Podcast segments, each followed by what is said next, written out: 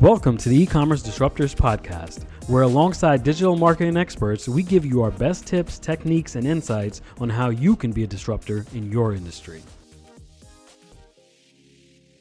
Hey guys, it's Noel with e-commerce disruptors presented by Electric Enjin, where we give you ongoing tips and techniques to help disrupt your industry. Today, we actually have Morgan, our manager of search and marketing, joining us for an episode. Hi, everyone. So, on today's episode, we wanted to cover a topic that has been coming up a lot, uh, and you'll hear a lot, which is really ADA compliance. Uh, you'll hear the word, most people know that they should have it, but they don't quite understand what it means and why it's important to have uh, on your website. So, wanted to start there and, and really just dive into what it means to be ADA compliant.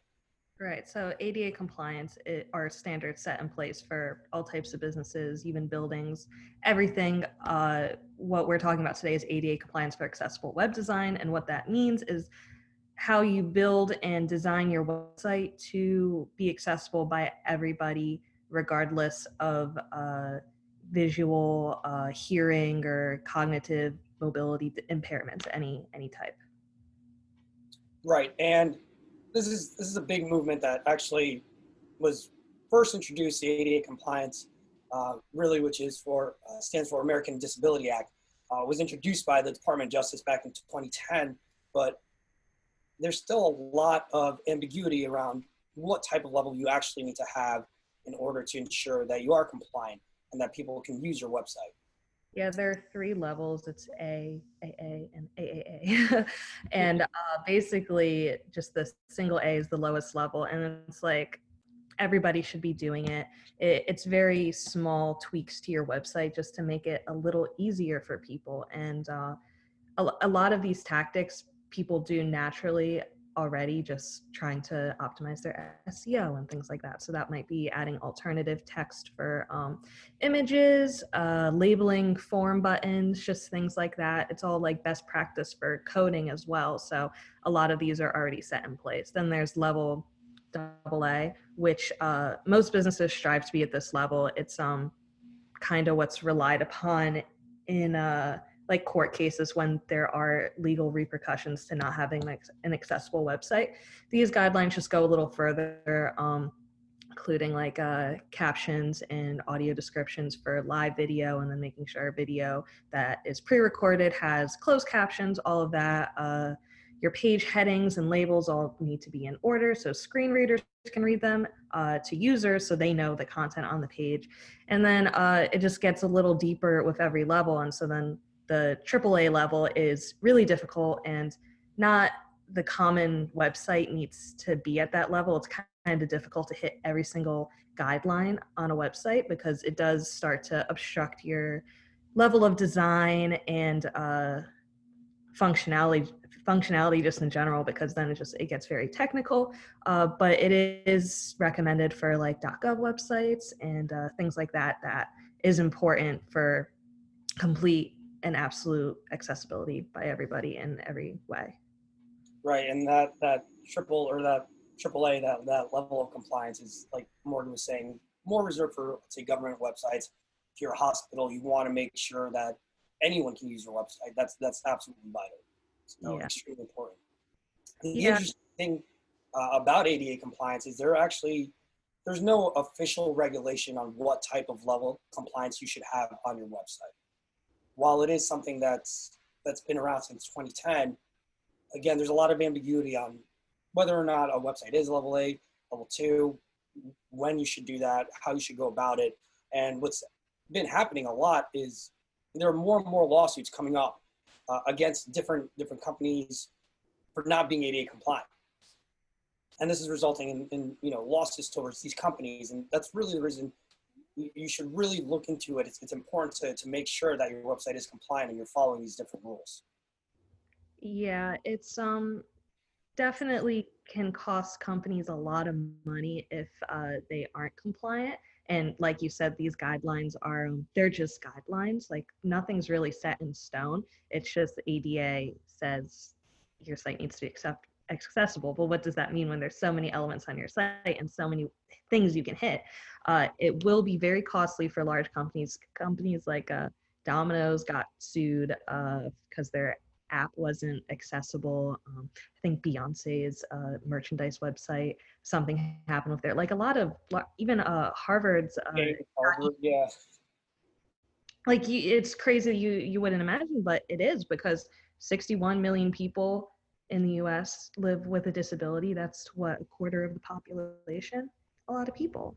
And uh, I mean, disability can mean a lot of different things. It could just be uh, your uh, I I have trouble reading uh, websites that are um, the contrast is uh, too uh, not contrasty enough. Um, I always had trouble in school like reading off the whiteboard if somebody wrote in like orange pen because it's uh it it just like it all blurs together. You know, just things like that people need to take into regard on their websites because um people will have trouble reading what's on it.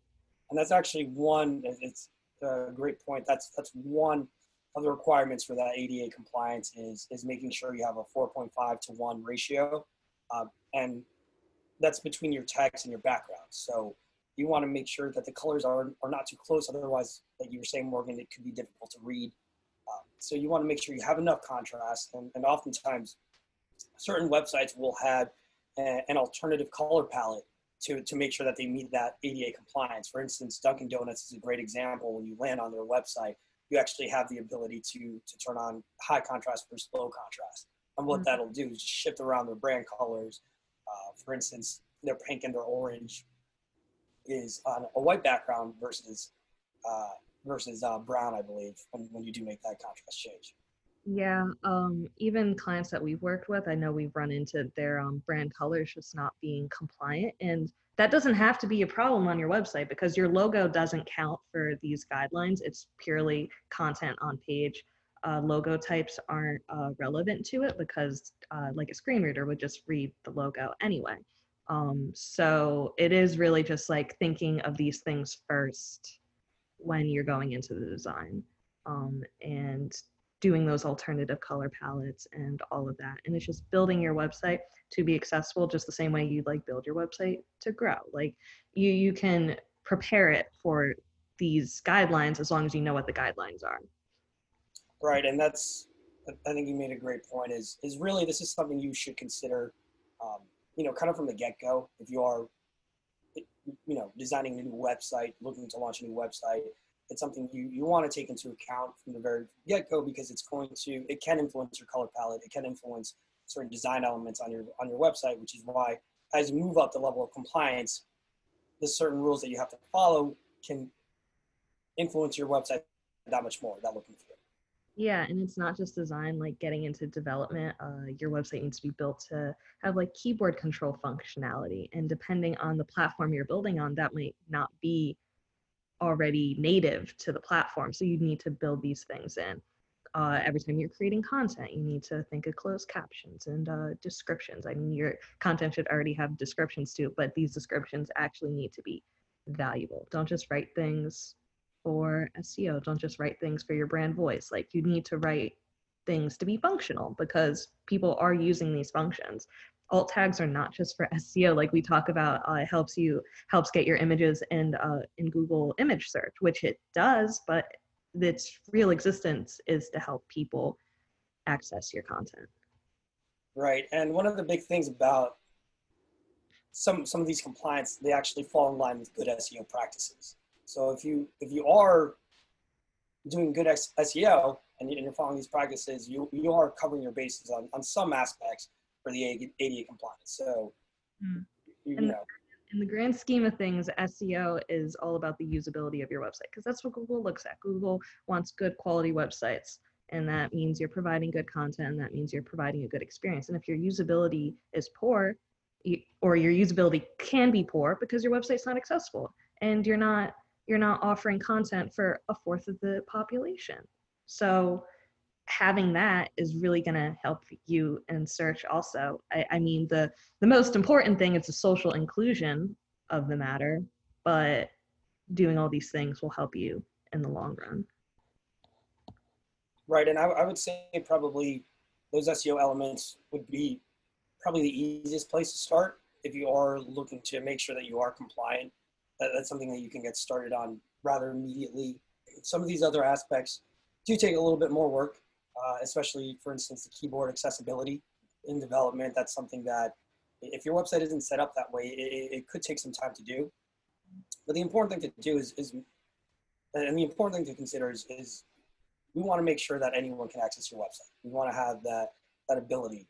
We want to be inclusive. And the, the other aspect of this is, is, is making sure your website is, is, is set up for anyone, really. Like Morgan said, 61 million people uh, in the US have some type of disability.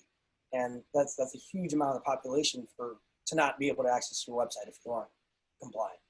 Uh, in fact, I, I, believe 92, roughly 92% of websites aren't compliant in, in, some type of way. So something we you would definitely want to step up to do.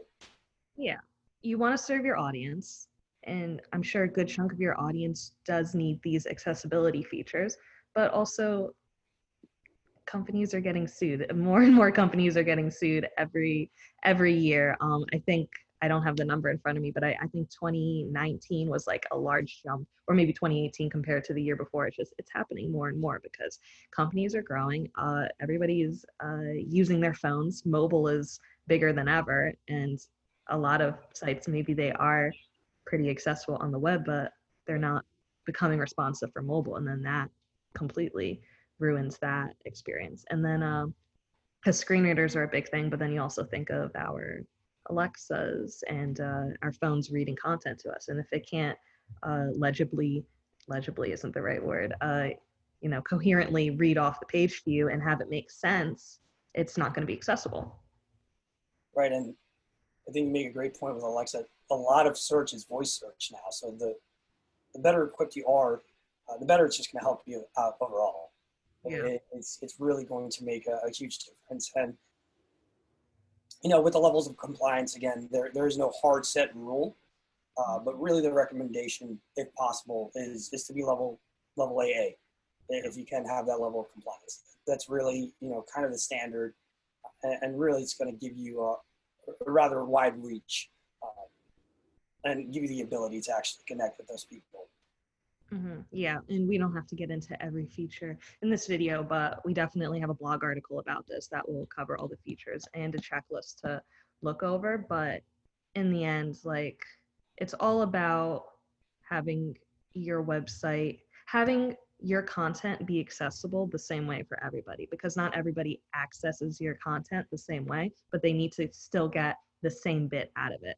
Of course, um, the it, it might be a a level that uh, you'll have to have uh, animations and like kind of like gifs and all of those fun things in your design cut out like they have the opportunity to turn it off because that will impair the experience.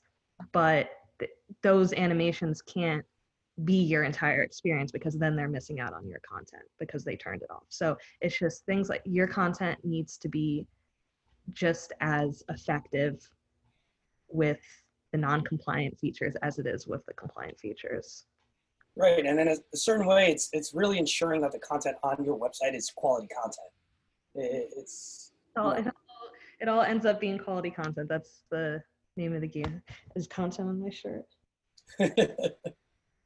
um, here's my uh, SEO shirt uh, by Search Engine Land or Search Engine Journal. Search Engine Journal. So uh, keywords definitely SEO, but uh, not so much ADA compliance. Page speed, probably. Like your website needs to load for all these schema is very, very much so ADA compliant because that's explaining what the elements on your page are all about. And that's the whole point is for screen readers and things like that is people need to understand how the content is laid out. Mm-hmm.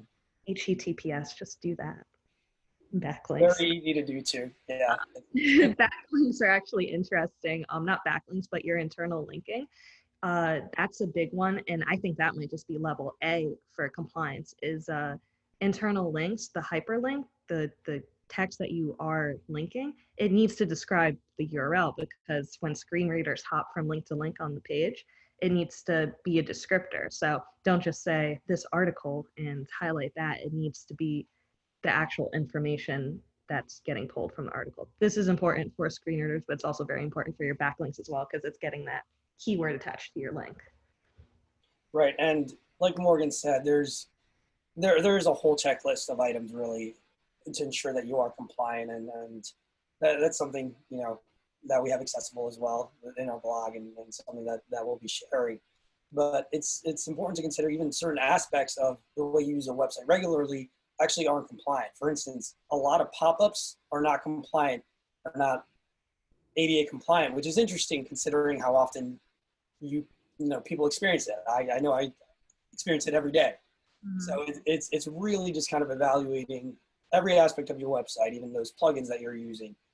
Are they ADA compliant? Do they fit with within those regulations and those rules? Mm-hmm. And adjusting when when they don't. Mm-hmm. Yeah, for sure. So, again, ADA compliance is becoming a, a, much more hot topic. Uh, people are, are, really, you want to ensure that your website is compliant. It's, it's very important. You want to give that accessibility to everyone and provide the same type of experience regardless of how you experience it. So that's that's huge, very important. And and overall that inclusivity. Yeah, all about inclusivity. People need to be able to access your content no matter how they are accessing it. That's just that's just it. So um at least level A. That's the easiest to do, but we always say strive for AA. Uh the AAA level. It's a lot. It's a lot to but that's a, a long term goal. But definitely AA is uh possible to reach for. And yeah, if you are able to accomplish, you know, AAA, that, that level of compliance, that's fantastic. AA, um, but again, level level two, if you're able to do that, is, is really a, a good place for your website to sit and for you to be. Yeah. Awesome. So that being said, we'll actually be providing uh, the link to that checklist. We'll be providing that as a resource for anyone who is looking uh, to dive into this. Um, there, there's a lot to be covered and a lot of information, uh, a lot of things to check, but ultimately it's going to provide the best type of experience for your website for whoever's accessing it. Mm-hmm. So, guys, I want to thank you for tuning in uh, for another episode of E-commerce Disruptors. Thanks, Morgan, for joining us. Uh, coming coming live from the Electric Enjin office. oh, yeah. I promise. and you know, always a pleasure to have have you guys tune in. And please, uh, you know, get ready for the next episode. It'll be coming out soon. Great. Thanks, everyone.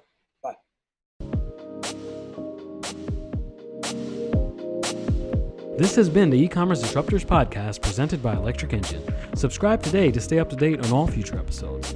Please follow us at Electric Enjin on Instagram, Twitter, and Facebook, or shoot us an email at podcast at electricenjin.com.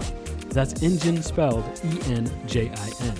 Feel free to leave us any comments or questions about this episode and let us know what you'd want to hear on future episodes. Until next time, thanks for listening.